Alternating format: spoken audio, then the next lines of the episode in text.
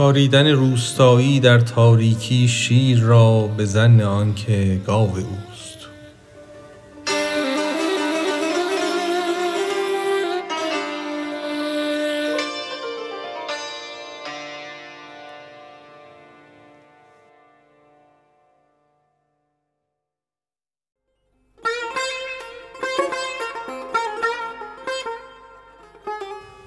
روستایی گاو در آخور ببست شیر گاوش خورد و بر جایش نشست.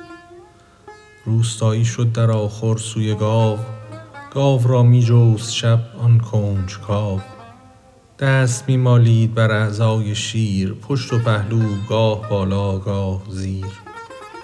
گفت شیر ار روشنی افزون شدی زهره اش بدریدی و دل خون شدی. این چنین گستاخ زان می خاردم کاو در این شب گاو می پنداردم. حق همی گوید که ای مغرور کور نه ز نامم پاره پاره گشت طور که لو انزلنا کتابا للجبل لانصدع ثم انقطع ثم ارتحل. از من ار کوه احد واقف بدی پاره گشتی و دلش پرخون شدی.